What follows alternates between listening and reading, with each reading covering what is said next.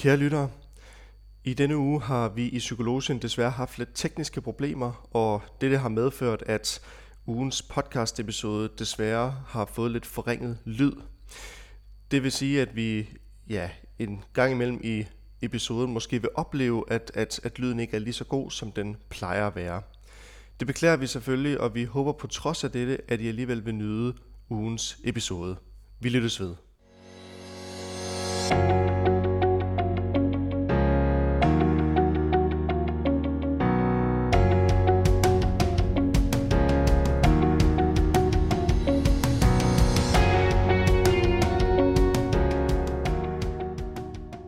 Hej og øh, velkommen til Psykologien Podcast. En, øh, ja, som det blev nævnt, en podcast, hvor vi sidder tre psykologer og øh, diskuterer og redegør og snakker omkring forskellige psykologiske emner. Og øh, dem, som snakker og redegør og diskuterer de her emner, det er som altid Alexander Gammelholm, og så er det også Niklas Kroner. Og Lukas Toft Hansen. lige præcis de vante, det vante team til at tage jer kære lyttere igennem et øh, psykologisk emne. Og øh, ja, vi skal Jeg også skal- igennem et... Jeg Ja. synes, det var fedt på et tidspunkt, hvis vi bare tog... Altså, hvis der en af jer, der kom med et emne, som bare var super random, havde intet med psykologi at gøre. Ja. I dag skal vi snakke om, øh, Opby, opbygning af en V6-motor i en Audi. Ja, eller lige præcis. I dag skal vi Det snakke om motorer i biler. Ja. Ja. I dag skal vi snakke om... Ja, pålæg. Nej. Øh, ja. ja, jeg ved ikke. Der kan sikkert også være noget psykologi, måske, på en det eller er anden jo måde. det. Man kan jo finde noget alle steder jo. Det er det.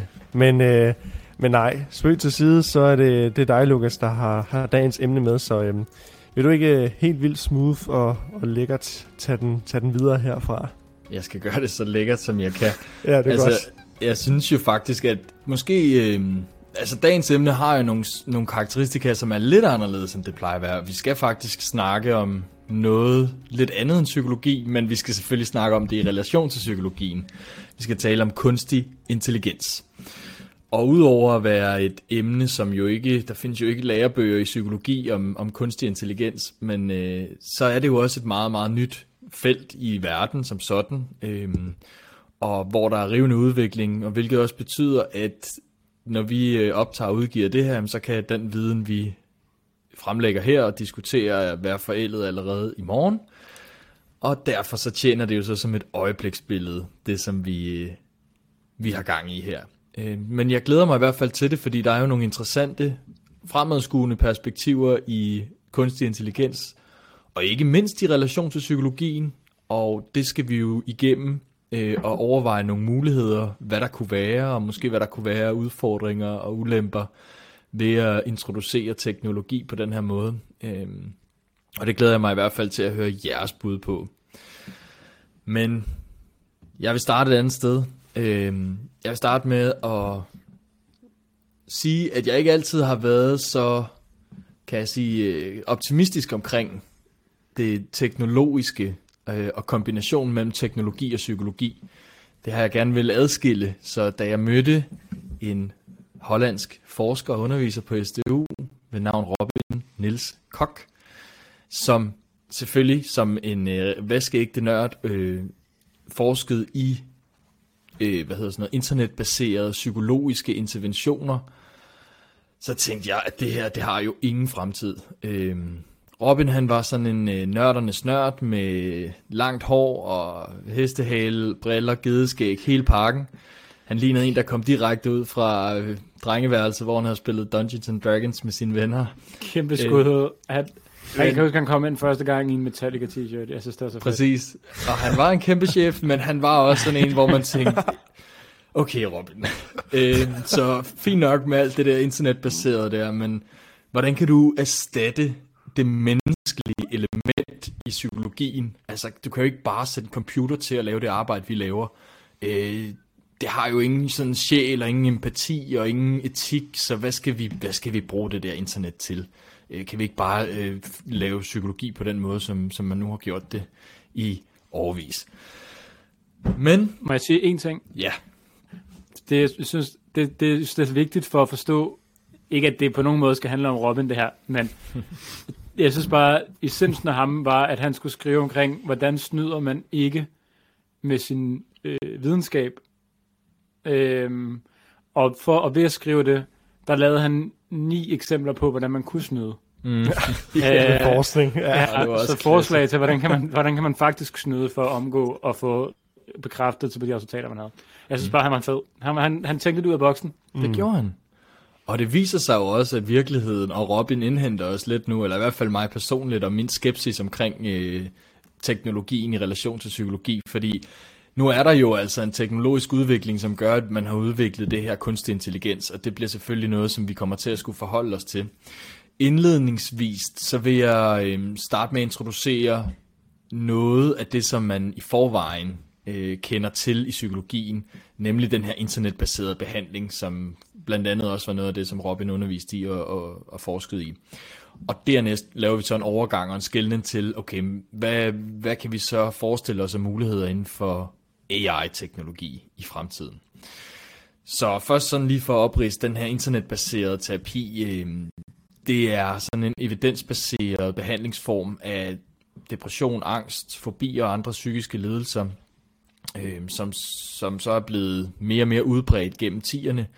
Behandlingen den foregår typisk i sådan en hybridløsning med delvis menneskelig interaktion, men det kan være sådan over øh, kamera, altså over sådan videomøder, men egentlig også meget båret af computerinteraktion. Det vil sige, at behandlingen foregår derhjemme, online, via en computer eller en tablet, og så kan man ligesom øh, via nogle forskellige øvelser eller spil eller forskellige ting, som teknologien, altså og internettet og den platform, man har lavet den her øh, behandling på, øh, tilbyder.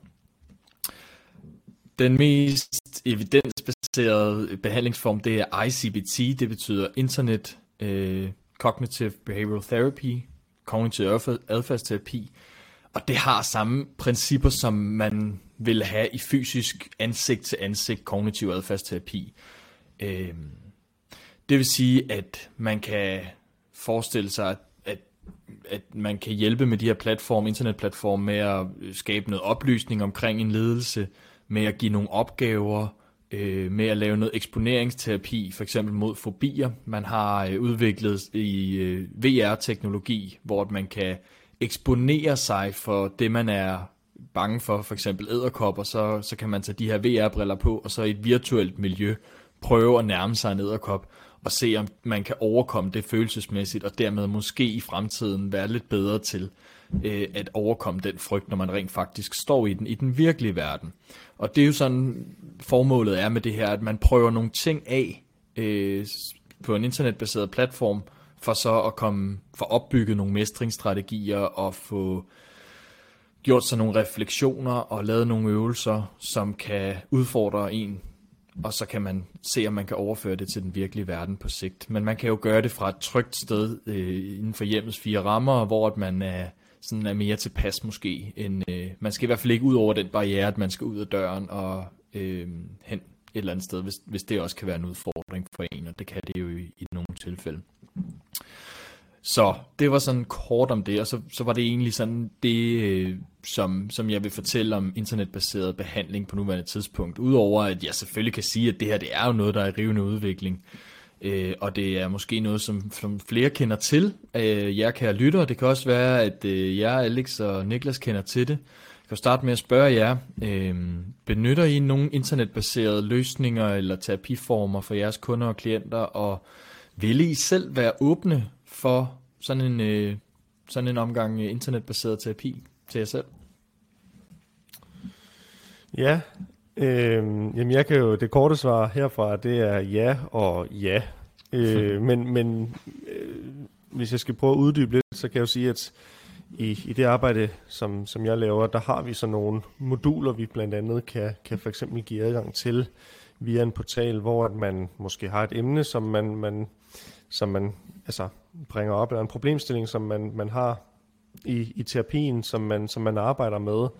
Og så øh, kan man ligesom give nogle øvelser eller moduler adgang til dem for, for klienten, hvor klienten så kan arbejde videre med noget af det, som man har snakket om i terapien. Øh, det kan fx være søvn, øh, hvis man har snakket omkring, at det er et problem, man vil gerne have, øh, have bedre søvnvaner eller søvnrytme, jamen så, så kan man snakke omkring det, eller komme med forslag til, altså prøve at behandle det i terapien, men så kan man arbejde videre med det hjemmefra, øh, og så kan man tage det med videre i næste terapitime, og så ligesom, så kan man snakke sammen med psykologen omkring, okay, hvordan gik det så med den her øvelse osv. Så, videre. så der, der kommer sådan en, kan man sige på den måde, konsistens i, at man arbejder videre selv som klient også, og så tager det med videre. Øh, og det synes jeg fungerer øh, super godt. Selvfølgelig, øh, det, bliver jo, det er jo ikke sådan et must, vi tvinger ned, men, men, til, men, men udbyder det til de klienter, som, som, som synes, det giver mening, og som, øh, som, hvor man føler, det, det har gavn. Men der, der synes jeg, det har god effekt. Øh, og jeg kunne også selv være, være åben for at prøve øh, internetbaseret øh, terapi, kognitiv adfærdsterapi. Øh, men det er også bare fordi, jeg, vil, jeg er altid klar på at få nogle VR-briller på. Det, det synes jeg altid er... Det er, den, det er den nørdede side af mig måske også, der bare synes, det er fedt at, at hoppe ind i et virtuelt rum. Men, øh, men jeg tror, det kan noget, helt sikkert, i kombination med, med, altså, med fysiske øh, samtaler, terapi, altså med psykolog. Øh, så kan det være et godt hjælpemiddel på den måde. Ja. Ja. Ja, mange af de ting, Alexander siger, er jo i en eller anden grad enig i. Øh, altså, jeg bruger det lidt, altså vi har, jeg har nogle gange stresssamtaler online for eksempel. Det er jo ikke decideret et internetbaseret, øh, altså noget, der er skræddersyet til internettet. Der bruger jeg bare internettet til at kunne fjerne, hvad ordet behandle, fjernbehandle, fjernterapeutisere. Øhm, Uha. Uha. Ja. Øh, Et nyt ord. så det, og jeg bruger, jeg bruger sådan noget som, og det kan man jo argumentere for, om det er internetbaseret, men jeg bruger sådan noget, så PowerPoint og sådan noget, når vi er ude, som jo er et elektronisk virkemiddel til at få mine pointer tydeligere igennem, og gøre det mere underholdende og mere klart og tydeligt og sådan noget. Øhm, så teknologien i sig selv er en stor del af det, jeg laver. Altid. Men det er ofte som, det er ofte ikke som det eneste, eller som værende det primære. Øhm, det er ikke øh, det, jeg laver, sker ikke igennem internettet, men det er mig, der sker igennem internettet, hvis man kan sige det sådan. Øh, hold da op. meget, meget fornemt. Ja, Du sker gennem internettet, du tager jeg sker igennem internettet. Fem Ja, af et udtryk. ja, ja, jeg Jeg, skinner. kom, jeg kommer igennem det. Ja. Ja, jeg kommer igennem det. Så der er, ja, så det, er- det, det bliver helt klart den største del af det hele, og der er, og det ved jeg ikke om er sundt eller er usundt, men i takt med, at vi bliver mere og mere øh, travle i vores hverdag, så bliver flere ting også bare online. Øh, så det kommer til at være en fremtidig verden, vi kommer til at leve lidt mere i, tror jeg. Mm. Øh, ja, Ja, på godt og ondt. og det, vi er jo vant til at stille og rolige teknologiske hjælpemidler øh, hjælper os på vej i vores hverdag, og nu sker der så det her skred med kunstig intelligens, som jeg vil sådan starte med nu og introducere lidt, hvad handler om.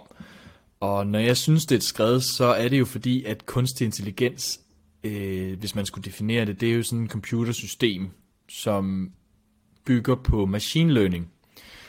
Machine learning, øh, det er noget, det består af en masse algoritmer, en masse indsamlet data, som man har så programmeret på en eller anden måde, så man kan få en computer eller et system til at nærmest sådan, i hvert fald for det første, generere nogle svar baseret på øh, en masse data. Hvis man altså giver et input, så kan man få et output, øh, som er baseret på rigtig, rigtig meget øh, viden, men som også øh, kan i sidste ende lære af det input, den får, og dermed øh, generere nye svar, nye løsninger, baseret på, hvad den så indsamler øh, og erfarer undervejs. Og derfor bliver det sådan lidt en form for kunstig intelligens, fordi det der med, at når Niklas bruger PowerPoint, så er det Niklas, der styrer fuldstændig, hvad der skal ske i PowerPoint, men her der kan PowerPointen sådan på en eller anden måde begynde at snakke lidt med, og begynde at foreslå ting. Øh, og det som mas- øh, machine learning, eller som kunstig intelligens forsøger, det er jo faktisk i virkeligheden at simulere menneskelig tænkning, så at i sig selv blive en intelligens. Øhm, og menneskelig tænkning som sådan, og menneskelig adfærd, det er jo selve psykologiens kerneområde. Så derfor har kunstig øh, intelligens og psykologi som sådan rent faktisk ret meget med hinanden at gøre. Øh, fordi hvis vi skal forstå, hvordan et menneske fungerer, øh, ja, det skal vi først og fremmest gøre, eller sådan, hvordan mennesket ligesom rationaliserer og tænker og genererer svar på, baggrund af, på bagkant af, af data. Jamen, hvis man skal øh, bruge den viden, øh, det, og det skal man, hvis man skal lave øh, kunstig intelligens, som fungerer godt. Så ikke alene sådan er der store sammenhæng mellem kunstig intelligens og psykologi, men det kommer sandsynligvis også, hvis vores erfaringer med, at teknologien ligesom tager mere og mere over, jamen, øh, og hvis, hvis det fortsætter, så kommer kunstig intelligens selvfølgelig også til at blive en del af psykologien i et eller andet omfang. Og det interessante ved det er, at man jo ved at skabe sådan en kunstig intelligens øh, som en form for psykologmaskine på ret kort tid jo i virkeligheden, hvis man fodrer den med nok data, kan kreere en form for ret intelligens, eller intelligent og erfaren psykolog. Øh, i forhold til sådan nogen som os, som øh, er blevet uddannet for et år siden, og ikke endnu har den store erfaring, og måske stadig er i gang med at samle lidt data for i det hele taget, øh, hvordan, vi, hvordan vi kan lige arbejde, og hvad, vi, øh, hvad der hjælper på hvilke problematikker og den slags. Nogle af de ting, som man kunne forestille sig, at kunstig intelligens kunne supplere eller hjælpe med i psykologien, øh, det kunne være sådan noget som øh, produktion af psykoedukation, det vil sige viden om forskellige psykologiske fænomener, som jo også er en del af vores arbejde, når vi øh, sådan ligesom underviser både klienter og kunder øh, i, hvad det er, der foregår øh, i, i, i den verden, vi lever i, når vi er mennesker. Og det kan kunstig intelligens jo allerede gøre ret godt ved at generere nogle svar ud fra det input, som den har fået. Vi kender jo for eksempel øh, chat GPT er der mange, der bruger. Der findes også nogle andre, for eksempel chatplatforme, øh, som jo kan lave svar på alle mulige spørgsmål. Og det kan man jo selvfølgelig også få nogle svar i, den, i, i en psykologisk retning. Det man kunne forestille sig videre, det er jo, at øh, ikke nok med, at man kan generere nogle svar, så kan man måske også bruge kunstig intelligens til at indsamle og til at analysere data, til at være med til at brainstorme, til at danne hypoteser på baggrund af den data, som man indsamler. Blandt andet øh, kan man jo, og det er jo så et, et område, øh, hvor at kunstig intelligens godt kunne gå hen og tage over. Øh, det her med tolkning af nogle test, nogle typer scanninger for eksempel, kraftscanninger, hvor at radiologer som jo er læger, der sidder og bruger deres arbejdsliv på at kigge på de her scanningsbilleder, øh, i virkeligheden godt kan gå hen og blive lidt indhentet af den her teknologi på den måde, at når man lærer en maskine at mønstergenkende genkende på en meget effektiv måde, så kan man faktisk få et lige så godt øh, svar ud af en maskine, som man kan ud af en læge. Der er nogle lidt mere, måske kunne man sige, komplicerede mønstre i nogle dele af psykologien, som hvor at vi måske ikke lige har maskiner, der er klar til at være på niveau med psykologer. Men det kan vi jo alt sammen diskutere, og det kommer vi også til. Hvis, øh, og så frem, at man får udviklet noget af den her teknologi, så kan man også forestille sig, at den kan være med til at adaptere Øh, interventionerne, det vil sige tilpasse og målsætte og supplere i det hele taget, enten en, en psykolog, altså en professionel, eller en klient, øh, til at udstikke en linje og til at følge op på den behandling, der er i gang.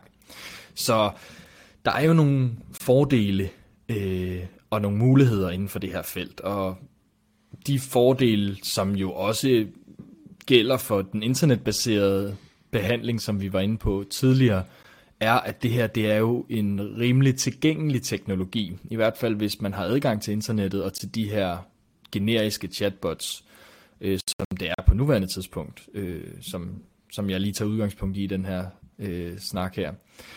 De er tilgængelige 24-7, i modsætning til os psykologer, som, som også har en fritid øh, og skal passe et almindeligt liv. Øh, så men, men på den måde er man tilgængelig både dels i hjemmet, og når, når det passer en, og så man ikke skal bekymre sig om barriere med at komme ud af døren og alt muligt. Og det gør jo selvfølgelig, at der er noget convenience på den parameter. Så øh, findes der jo også en mulighed for, at, at teknologien kan blive tilpasset forskellige øh, sprog eller kulturer og den slags, øh, og dermed også gøre terapi mere tilgængelige områder, hvor der ikke findes psykologer nok eller øh, særlig, mange, øh, særlig mange ressourcer. Og jeg tænker, vi kommer ind på eventuelle udfordringer og ulemper, og det kommer nok helt af sig selv, men øh, jeg vil starte med at stille jer et spørgsmål. Og spørgsmålet er, jeg har allerede måske sådan været lidt inde på, hvad jeg mener om det, men tænker I, at man kan bruge kunstig intelligens på niveau med en terapeut eller en psykolog, i stedet for, altså som, ja, i stedet for at opsøge den her professionelle hjælp? Hvad tænker I om, om det? Øh, et rungende nej. Vil jeg gerne. Ja, så må du gerne overtage, Alex. Ja, Øh, skal jeg uddybe er- dit, dit rungende nej? Ja, jeg, jeg, kan også, øh, jeg kan også selv uddybe det. Der er, altså sådan, vi er på ingen måde et sted lige nu, hvor at øh, kunstig intelligens kan agere psykolog for folk. Øhm, jeg tror på en måde, altså vi er, der, der er vi rigtig langt fra.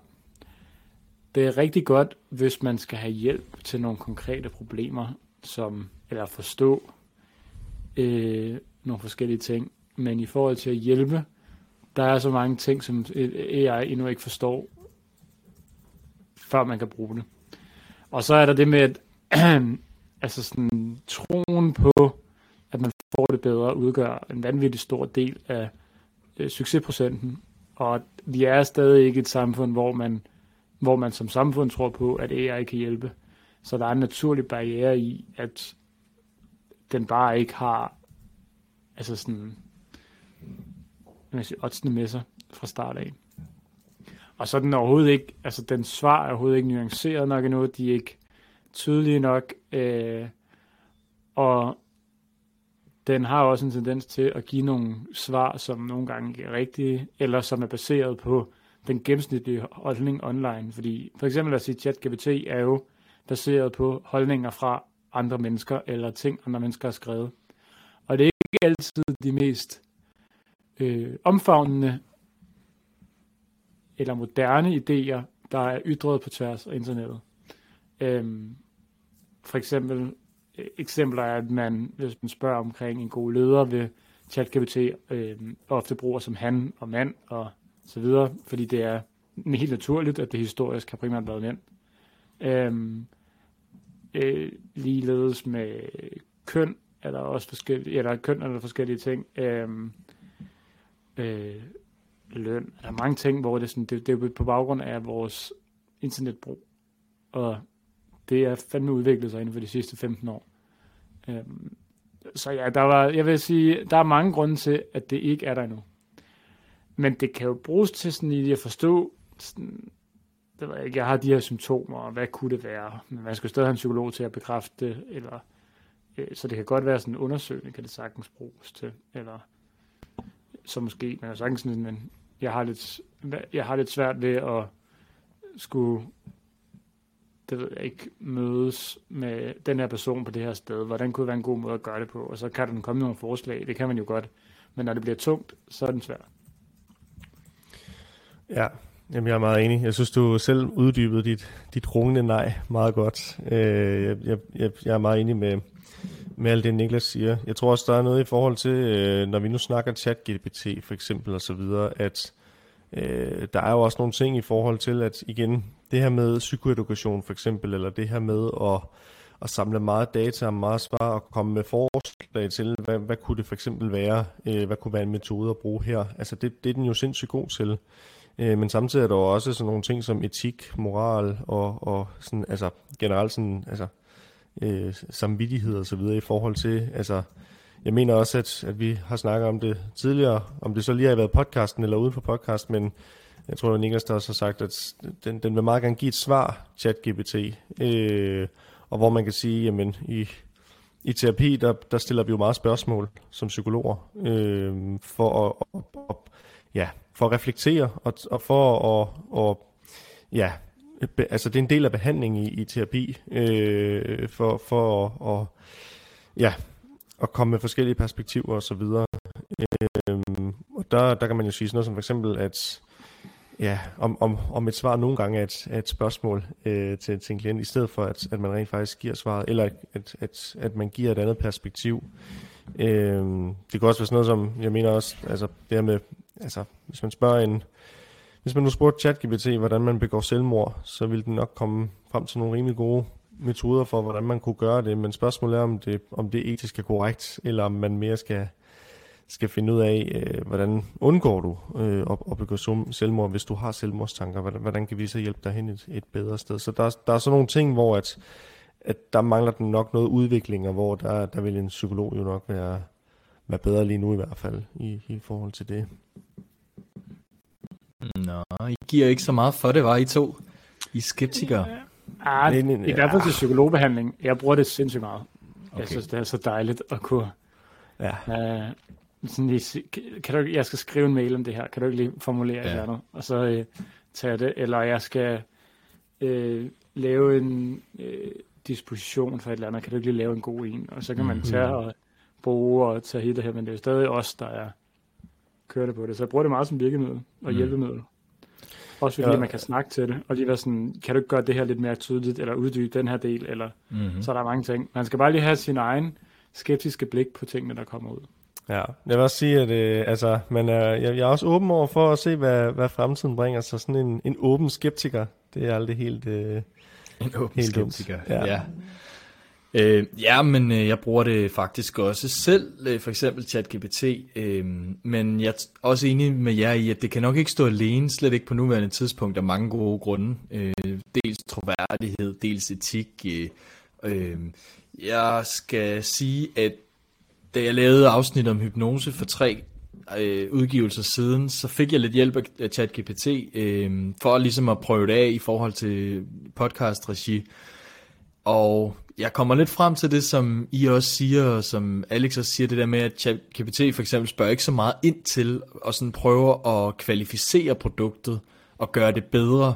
Så det, det bliver ikke bedre end det, man øh, putter ind. Det vil sige, det er jo ligesom at bruge Google, det er vi jo også vant til, ikke også? Men altså, hvis man ikke kan finde ud af at google rigtigt, så finder du heller ikke de svar, du skal bruge. Øh, og det var egentlig lidt den samme oplevelse, jeg sad med, og det var først, da jeg så læste lidt op øh, på emnet, og fodrede ChatGPT med nogle stikord, som jeg synes var mere relevante, det vil sige nogle teorier og teoretikere og forsøg og forskellige ting, at jeg fik et produkt med nok kvalitet i, til at jeg synes, at det var noget, jeg ville sådan bruge til noget, og selv efter det måtte jeg også gå ind og regulere lidt i det og tilpasse det. Øhm, så det her kunstig intelligens, det kræver altså et samspil mellem menneske og kunstig intelligens, for at det fungerer godt. Og det betyder også, øh, og som jeg hører jer sige, at det kan ikke stå alene. Man kan ikke, det her det er ikke professionel behandling eller et eller andet, man kan få øh, ved at opsøge en chatbot, øh, selvom den øh, er baseret på kunstig intelligens. Fordi generiske svar er hverken nødvendigvis faktisk øh, særlig sande, øh, som Niklas er inde på, det her med, at øh, den baserer sit svar på det mest sandsynlige, og det som flest mennesker øh, har sagt eller udtalt eller skrevet, og det vil sige altså den data, der er tilgængelig for den. Og det behøver sådan set ikke være sandheden eller noget i retning af det. Man har testet indledende øh, kunstig intelligens op imod psykologer. Det har man gjort i et øh, forskningsstudie fra MIT, hvor at man øh, fodrede en kunstig intelligens med lyd, video og tekst fra 142 interviews med nogle deltagere, som psykologer selvfølgelig havde siddet og øh, afholdt de her øh, samtaler. Og det var samtaler af sådan øh, undersøgende kar- karakter, og, og man, man ender med i øh, to, 28 øh, af tilfældene ud af de 142, at stille diagnosen depression. Det fortæller man selvfølgelig ikke den kunstige intelligens, og så spørger man den kunstige intelligens, hvor mange øh, gange øh, den vil stille den diagnose. Og i 77% af tilfældene kommer den kunstige intelligens frem til den samme løsning, som psykologerne gør. Det vil sige, at der er altså stadig en forskel. Øh, det er øh, ikke til at sige, om det er psykologerne, der har mest ret, øh, eller om det er den kunstige intelligens. I hvert fald ikke baseret på det, som jeg har øh, læst om forsøget indtil videre. Det er heller ikke til at sige, om hvis du satte øh, en gruppe psykologer, der havde en metode og retning og forståelse for depression over for en anden gruppe, om de vil ramme lige så skævt af hinanden. Øh, fordi det er jo sådan med diagnoser, som vi også har været inde på før, at det er jo i en eller anden grad også konstruktioner med flydende linjer, og hvor det er baseret på en klinisk vurdering øh, ud fra de svar, man giver på nogle spørgsmål og sådan nogle ting. Øh, og det indtryk, som psykologen får af dig, mens du svarer. Øhm, så, men altså, vi, vi er der ikke helt endnu, og jeg fornemmer heller ikke sådan en umiddelbar bekymring eller begejstring, hverken øh, for at miste jeres job eller for, for den her nye teknologi, men dog er det noget, I begge to nævner, I bruger. Øhm, som jeg sagde tidligere, så tænker jeg, at de her ulemper øh, ved teknologien, de vil komme meget naturligt, og det gjorde de så også, og I har allerede været inde på nogle af dem. Øh, har I nogen, I kan øh, tilføje eller uddybe, når I kommer til at tænke på øh, kunstig intelligens i fremtiden, og måske supplement mellem kunstig intelligens og psykologi? Hvad kan der være faldgrupper og udfordringer i den retning? Hmm. Altså jeg tror,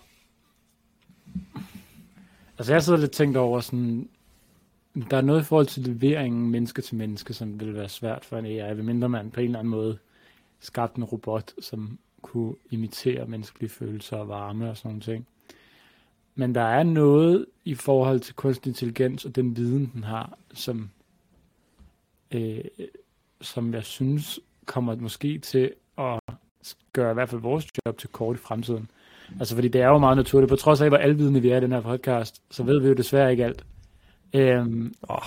Og der er rigtig mange ting, som, den, som en AI har under huden, og kan sammenligne med og opdatere med nyeste forskningsresultater. Og der er bare mange ting, som vores hjerne ikke rigtig kan kapere.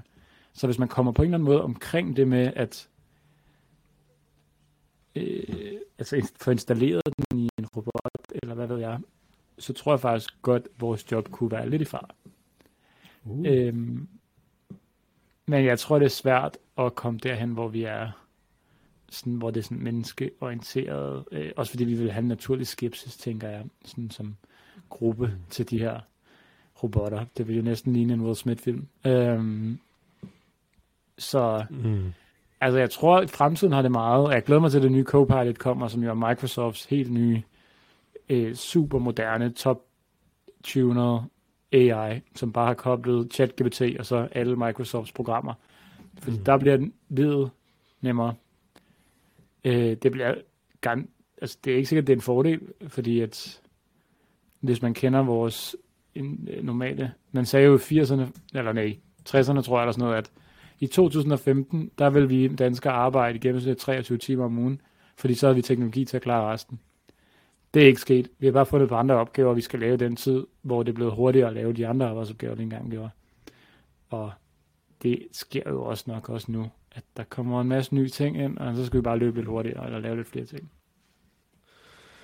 Ja, og det der med, at vi måske tilpasser os. Så når, når hvis kunstig intelligens i fremtiden overtager nogle af, af de opgaver, som vi lige nu laver som psykologer, så, så tænker jeg også, at så udvikler vi os nok bare, altså så ud, kommer der nye arbejdsopgaver, eller nye, nye måder, man, man så laver terapi på, eller et eller andet, hvor så, så kan man, altså, øh, ja, så skal man bruge en, en psykolog der øh, i, i forhold til det.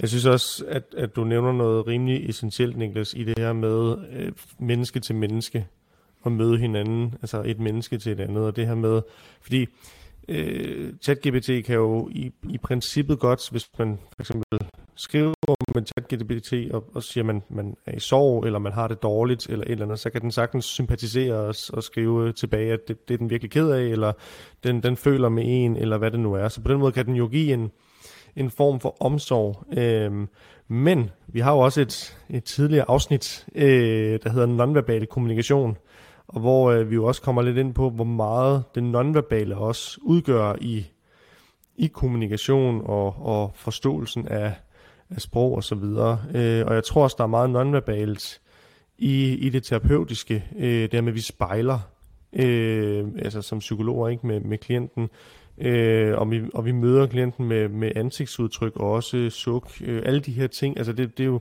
den nonverbale kommunikation er også en del af det her med at, at, at vise øh, omsorg og så videre. Øh, og det, det, det er jo spændende at se om, altså der tror jeg, der vil være nogle, nogle, nogle faldgrupper også i, i den kunstige intelligens, i hvert fald for nu. Øh, det, men det er jo ikke til at vide, som du sagde i starten, Lukas, det er altid fedt at starte ud med at sige, at alt det, vi snakker om i dag, det kan være forældet i morgen. Så man kan jo bare give den gas øh, og, mm-hmm. og, og sige en masse. Det, det kan jo sagtens være, at det er, er udviklet allerede øh, om, om en uge. Men, men jeg tror bare, der er noget i det her med, altså, der er nogle ting som emotionel intelligens og så videre, som vi også har snakket om tidligere i en, i en, i en episode i podcasten her. Jeg tror, det bliver svært øh, at, at inkorporere det, altså lave machine learning på det. Også fordi, at machine learning er jo meget det her med, altså vores opfattelse, eller hvad, hvad vi forstår ved tanker, eller adfærd, eller hvad det er, det putter vi ind i en maskine. Der er rigtig mange ting, vi stadig ikke forstår ved følelser og ved mennesket generelt. Så derfor så vil det jo også være noget, som, altså der bliver lavet forskning inden for rigtig meget stadigvæk, og vi prøver stadigvæk at blive klogere på hjernen og på os mennesker. Øh, og så længe at vi er der, så vil der også være faldgrupper, tænker jeg, i kunstig intelligens, fordi igen, den kunstig intelligens baseres på, på input fra mennesker, ikke? Øhm, indtil nu i hvert fald. Øhm, men ja. Ja, så der er nogle begrænsninger fortsat, øh, men også nogle muligheder. Jeg kommer til at tænke på med den nonverbale kommunikation, som terapeuten selvfølgelig kommunikerer til klienten. Der er jo også den anden vej, hvor klienten jo også, eller som man som menneske jo, hvis man søger hjælp hos en professionel, øh, siger mellem linjerne, eller mm. det som... Øh, Ja, det som man ikke kan få skrevet ned på skrift på en eller anden måde, øh, men som, som ligesom er usagt, og som en psykolog vil opfange, men som en kunstig intelligens ikke nødvendigvis vil opfange. Øh, og der er jo noget meget konkret i det der med at øh, give et godt svar og være hjælpsom. For eksempel siger du, Alex, tidligere det her med, øh, det, jamen hvis man spørger om, hvordan begår jeg selvmord på den bedste måde, eller et eller andet, altså det er jo, på en måde hjælpsomt at svare på det, øh, på, den, altså på den bedste måde, logisk måde, men det vil en psykolog jo aldrig gøre, altså på den måde, altså som ChatGPT for eksempelvis øh, kunne tænke sig at gøre. Nu ved jeg, at der bliver lavet rigtig meget arbejde på den her etiske del, på mm. de her øh, AI's, men, men det er sådan et, det er sådan et øh, kan man sige, en gråzone der, hvor den er svær, øh, og hvor en psykolog vil tænke øh, i, i en anden bane, og måske øh, ikke give et svar på det prompt, der kommer fra klienten, men derimod udfordre og spørge igen, eller øh, tænke en anden retning, end klienten selv havde tænkt. Øh, og og det, det kan man sige, at det, der er vi ikke helt endnu der, hvor at øh, en maskine kan tænke på den måde som et menneske, selvom at vi er kommet godt derhen i at kunne generere nogle generiske svar på spørgsmål, øh, som så har sine mangler. Så jeg tænker, I, I sætter nogle gode ord på nogle af de her udfordringer, der kan være. Øh, nogle andre, som jeg kan sådan supplere med, og som måske også går lidt under de ting, I har sagt. Jeg tror også, det kommer lidt ind på det her, du siger, Niklas, men, men der skal også, øh, man kunne forestille sig øh, en form for dogenskab, eller sådan et eller andet.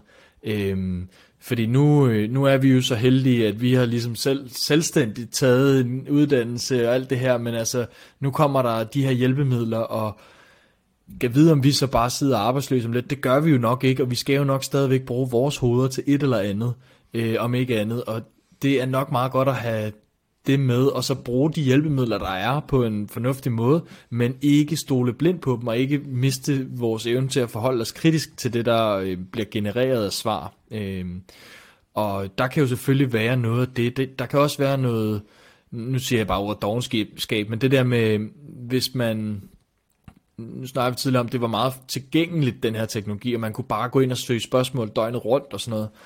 Men den der gensidige forpligtelse, der er i et terapilokale mellem klient og terapeut, øh, eller mellem psykolog og kunde, eller hvad det er, øh, den er der jo ikke på samme måde mellem en maskine og så et menneske, som, som sådan på sine egne impulser og behov spørger maskinen om hjælp, og så ellers kan øh, vrage i, øh, i det, der bliver sagt, hvis man har brug for det. Øh, så den, der, der mangler noget investering af tid og energi som fra begge sider. Øh, også fordi, at jeg tænker ikke den kunstige intelligens som sådan. Altså, og det, det er jo også en anden ting, den her med empatien, øh, som sådan egentlig vil, ved dig så meget. Altså den ved det, som du, som du tænker, du gerne vil. Men der er jo en, en terapeut, der nogle gange vil fastholde dig i nogle ting, der er ubehagelige, eller nogle ting, som kan være en mere langsigtet løsning, end det, som man sådan kan tænke, man har brug for. Øhm, Nogle andre ulemper kan være manglende kreativitet, det her med, at, at man kan lave generiske svar, altså bare basere svar på data, der allerede eksisterer i forvejen. Øh, det er jo heller ikke den måde, vores menneskelige hjerner fungerer på. Øh, vi øh, kan forhåbentlig være kreative og finde på nye løsninger på komplekse problemer, og ikke bare baseret på, øh, på input, give et output. Øh, der, der er forhåbentlig et eller andet, hvor vi kan twiste nogle ting undervejs.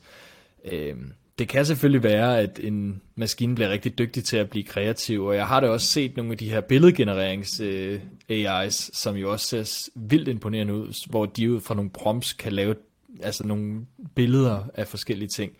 Lidt ligesom de øh, chatbots, der genererer tekst, kan øh, være lidt en form for kreativ, kan man godt kalde det. Øhm, men den her udvikling af nye metoder og teorier og den slags, det er jo sådan ikke umiddelbart noget, jeg tænker ligger lige for inden for den her teknologi på nuværende tidspunkt. Så har vi været lidt omkring også de, ja, de etiske spørgsmål. Øh, så er der en øh, psykolog, der hedder Morten Fenger, der udtaler sig til Berlinske med følgende citat. Chatbots er designet til at holde brugerne konstant engageret og til at reagere på et barns input på en måde, der efterligner menneskelig samtale med empati, validering og opmærksomhed. Og her kommer argumentet, eller sådan modstanden, øh, som Morten har mod det her øh, fænomen. Dette kan få børn til at udvikle en afhængighed af disse virtuelle ledsager. Så Morten Fenger her er altså lidt bekymret for, at man udvikler afhængighed af machine learning og AI som sådan. Mm, jeg kunne da lige slutte af med at spørge jer, at det er en bekymring, I deler, eller hvad tænker I om det?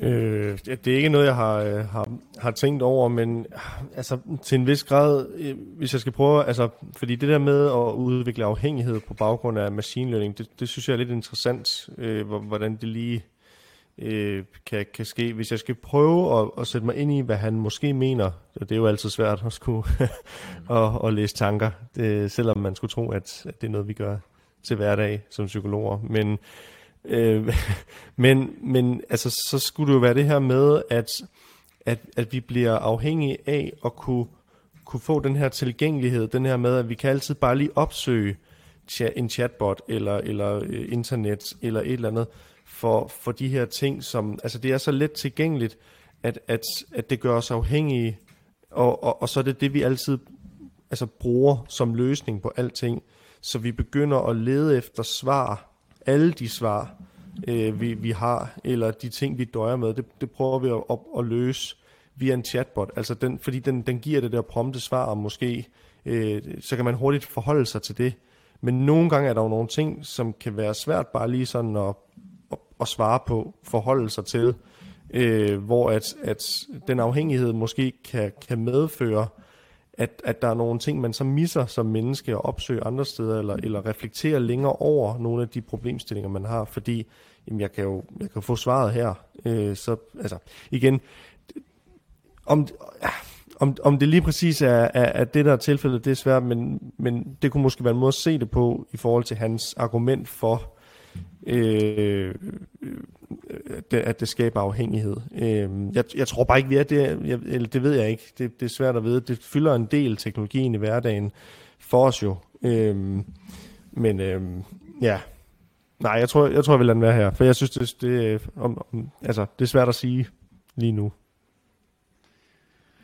Ja, ja. Jeg sidder lige og tænker. Øhm, altså fordi For jeg så tænker, en af de måder, vi mennesker har en tendens, en af de grunde til, at vi mennesker vi tager en tendens til at blive afhængige af noget, det er fordi, at vi får et quick fix igennem det. Vi får en hurtig måde, hvorpå vi kan få noget, vi søger. Øhm, om det er sukkerindskud igennem chokolade, eller om det er glæde igennem en Ja, det er sgu ikke. Øh, alkohol, et eller andet. Der er ikke noget, der gør dig glad. Ingenting gør mig glad. Hvad fanden skulle det være? Øh, jeg ved ikke, hvor jeg skulle finde glæde. ja. øh, men, men der kan jeg jo godt se argumentet om sådan, jamen, hvis alternativet til AI er, at vi selv skal sidde og gruble over et svar, eller undersøge det i forskellige store lærebøger, eller ud og spørge folk, og ringe til folk og sådan nogle ting, øhm, som er jo en længerevarende proces, øh, så kan jeg da godt forstå, at der kan måske godt ligge noget i, at man altså bliver afhængig af bare at finde alle svar derinde. Øhm, ligesom man i en eller anden grad, nogen er afhængig af, og det ved jeg ikke, ja, det ved jeg sgu ikke.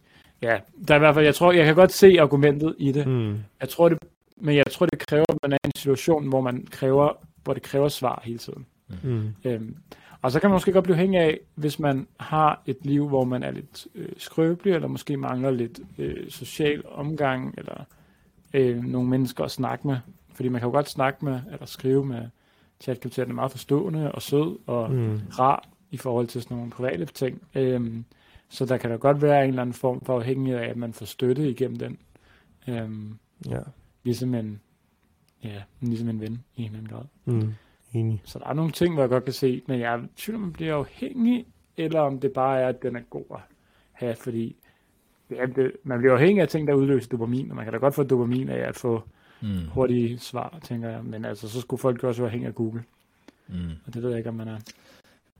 Nej, jeg, jeg deler mig indrømme heller ikke bekymring. Det kan være, fordi vi ikke helt har forstået den. Øh, jeg kan godt se noget af det, du siger også her, Niklas, med at, øh, som jeg også har tænkt på, for eksempel ChatGPT, sådan, det intellektualiserer jo meget svarene, man får. Man får jo sådan fikset sine problemer, øh, men nogle gange så skal der jo faktisk øh, længerevarende ubehag og oplevelsesbaserede øvelser med at prøve at være i tingene og mærke, hvordan man har det inde i kroppen og sådan noget, og ikke et eller andet intellektuelt svar til, øh, hvis det sådan skal være på den lange bane, så det kan måske være mere hjælpsomt, hvis man ikke hele tiden prøver at fikse og kontrollere alting, men øh, at man bliver ja, afhængig af det som sådan, det ved jeg nu heller ikke, om øh, jeg vil være så bekymret for. Øh, det kan godt, det kan være, at vores øh, ikke bekymrede sind bliver gjort til skamme øh, inden så længe.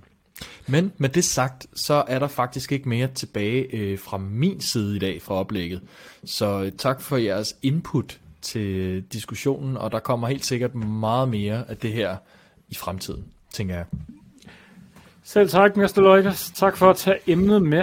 Det er jo mere relevant end nogensinde før. Med, det er jo, man siger jo, at den næste generation, der bliver født, eller der kommer ud på arbejdsmarkedet, er den, som er indfødt AI. Så det bliver spændende at se, hvad øh, det betyder for deres måde at tilgå arbejdsmarkedet på. Eller generelt livet på. Øhm, så det er mere relevant end nærmest før, og bliver helt sikkert også en stor del af vores liv fremover. Så mange tak. Lad os øh, hoppe videre til SPRK. Alexander, hvad vælger du? Jeg tager et S. Sådan der. Og Alex, du skal svare på, ville du helst diagnostiseres og behandles af en ret sikker maskine, eller, altså kunstig intelligens, eller af en ret usikker, måske ung, uerfaren psykolog? Ja, det er et godt spørgsmål. Jeg tror, øh, hvis jeg kunne svare det, så ville jeg svare en kombination, hvor man øh, brugte begge dele. Øh, men når jeg nu skal svare, så, øh, så tror jeg egentlig, mit umiddelbare svar vil være at gå med en, en uerfaren, øh, nyuddannet psykolog. Og, og mit argument for det vil være, at Altså igen, der er nogle ting i forhold til, altså jeg synes, jeg må indrømme, da du nævnte det her forskningsprojekt også, Lukas, jeg, er lige, jeg synes alligevel, det er imponerende, at 77% af tiden, der, der, øh, der, der rammer den sådan set, altså der, der svarer den det samme øh, AI, altså kunstig intelligens, som, som psykologen ville, vil svare. Øh, så, så der er jo nogle ting, og jeg tror også, den, den vil jo kunne hente mange ting, og virkelig, altså når det nu handler om et spørgeskema og, og, og en checkliste og et værktøj, øh, så, så vil den kunne rumme mange ting, og den vil kunne sige, husk det her, husk det her, øh, og vi skal også tage højde for det her, det her. Altså, den kan rumme mange bolde, øh, eller mange checklister, og, og ting, man skal, man skal være opmærksom på, hvor der kan der godt være nogle ting, man som, som psykolog måske ikke lige er, er, er helt opmærksom på. Men når vi screener øh, som psykologer og bruger de her værktøjer, så er der jo altid også det, vi skal have en mente, at det her værktøj, den her øh, screeningsværktøj, det, øh, resultatet kan ikke stå alene. Det, det beror så også på en klinisk vurdering fra psykologen. Øh, og derfor så, øh, så, så, så tænker jeg, så, så er det stadigvæk relevant lige for nu i hvert fald, med den udvikling, vi har inden for, for kunstig intelligens lige nu, at gå med et, et, et, øh, et, et menneske og en, og en psykolog. Øh, så vil gerne kunne svare begge dele, men, men skal jeg vælge, så vil jeg vælge ja, den uerfarne, øh, nyuddannede psykolog. Og det handler ikke om, at du øh, ikke vil gøre dig selv arbejdsløs, eller hvad? Åh, oh, altså det, det, det kan da godt være, det. der er ubevidst ligger noget i det. Nej, altså det, okay. nej, det, det, ja, nej da. Det, I er så dygtige. Så øh, ja. Super. Mm. Godt svar. Klasse. Så er det jo Jeg Niklas på, Ja. øh, jeg hopper på P. på P. Niklas, hvor mange procent af psykologprofessionen vil blive præget øh, helt eller delvist af kunstig intelligens inden for de næste 10 år, tror du? Hvis vi hopper både på helt og delvis, så er det 100%. Okay. Ah, der er måske der er altid nogle... Sådan gjorde vi ikke i gamle dage. Der vil altid være sådan nogle. Så den, der er ikke 100%. Men jeg tror, lad os sige 70%. Der er sådan en... Tiderne var meget bedre, dengang jeg var ung. Åh, der, er altid, der er altid sådan en. Så øh, det kører vi med. 70%. 70 procent, ja. Og det er jo et skøn, og vi kan jo se, hvordan det går. Øh, Ja. Ja. Men jeg tror lige så stille tingene begynder, altså ligesom i dag, der er jo ikke nogen, der længere øh, ikke har et IT-system i deres virksomhed, for eksempel. Mm. hvor tingene kører. At tingene, de, de bliver tvunget ned i hovedet på en, på en eller anden måde. Og det tror jeg også, AI i en eller anden grad bliver nødvendigt, hvis man gerne som virksomhed vil holde øh, ved.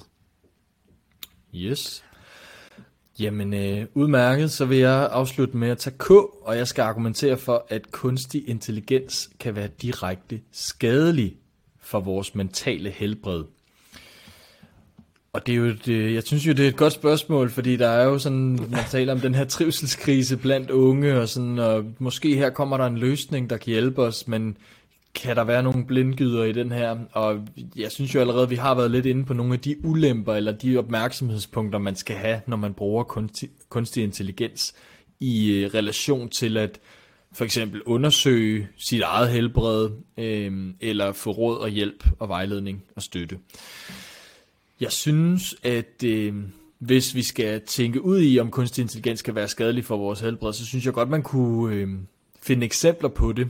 Øh, ja, som jeg allerede måske har nævnt det her med, at vi nogle gange ikke selv er helt klar over, hvad vi har brug for, og hvad der vil være godt for os, og derfor nogle gange stiller nogle spørgsmål, altså prompter kunstig intelligens på en måde, der giver den øh, nød, altså der gør, at den er nødt til at svare nogle ting, som i virkeligheden ikke er langsigtede og bæredygtige øh, for vores mentale helbred. Så på den måde kan man godt blive vildledt en lille smule, hvis man forsøger, også som jeg sagde, det der med at intellektualisere øh, tingene og optimere sig selv eller sådan et eller andet, men kommer til at, at, at, at søge i en forkert retning. Øhm, og jeg synes, hvis man supplerer kunstig intelligens med sund fornuft, og måske også professionel, øh, kan vi sige, øh, støtte og øh, en eller anden form for autoritetstro stadigvæk, og blandt andet til lægen, ikke? men også til psykologen, og også til alle de andre, der rent faktisk sådan har sat sig lidt ind i, i tingene, og lidt bag om det der generiske, som er sådan lidt en overfladisk, øh, overfladisk plan af tingene, så, øh, så, så kan det godt bruges helt fornuftigt og være rigtig gavnligt og hjælpsomt, men, øh, men der kan være ekstremer og faldgrupper inden for det, så, så husk at supplere det med øh, noget sund fornuft og noget professionalisme. Ja, Og med de ord, så øh, takker vi endnu en gang dig, Lukas. Øh, vi takker Alexander og jeg, som altid. Det er det vigtigste. Øh, og siger... der skulle lige have mikrofonen, gør du ikke det? Jo, men det, jeg, jeg blev så overvældet af det tak, du gav mig. Ja, Det, det er sådan en, øh, det er en nydelig buk, Ja. en nydelig buk, du bare lige havde øh, dukket, dukket fanden ned i mikrofonen på. ja, ja, Øhm, det kan vi Ja, vi også. takker dig, kære lytter. Vigtigst af alt for at have lyttet med og øh, blevet klogere på øh, AI. Og skulle man have lyst til at kontakte os, så skriv til os på øh, psykologen.gmail.com Nej, psykologen.odense.gmail.com Nemlig. hey. Yeah. Eller på vores, altså igen, altså ekstrem, ekstrem god Facebook-side. Psykologen. Hold da op. Fremragende. Altså, Kan vi næsten følge med med opslag? Vi kan... Nej, altså, der, du bliver, Nej. man bliver næsten spammer. Vi kan går ikke følge med. Ja. Vi kan ikke følge med. Øhm, så øh, tak for nu. Vi lyttes ved.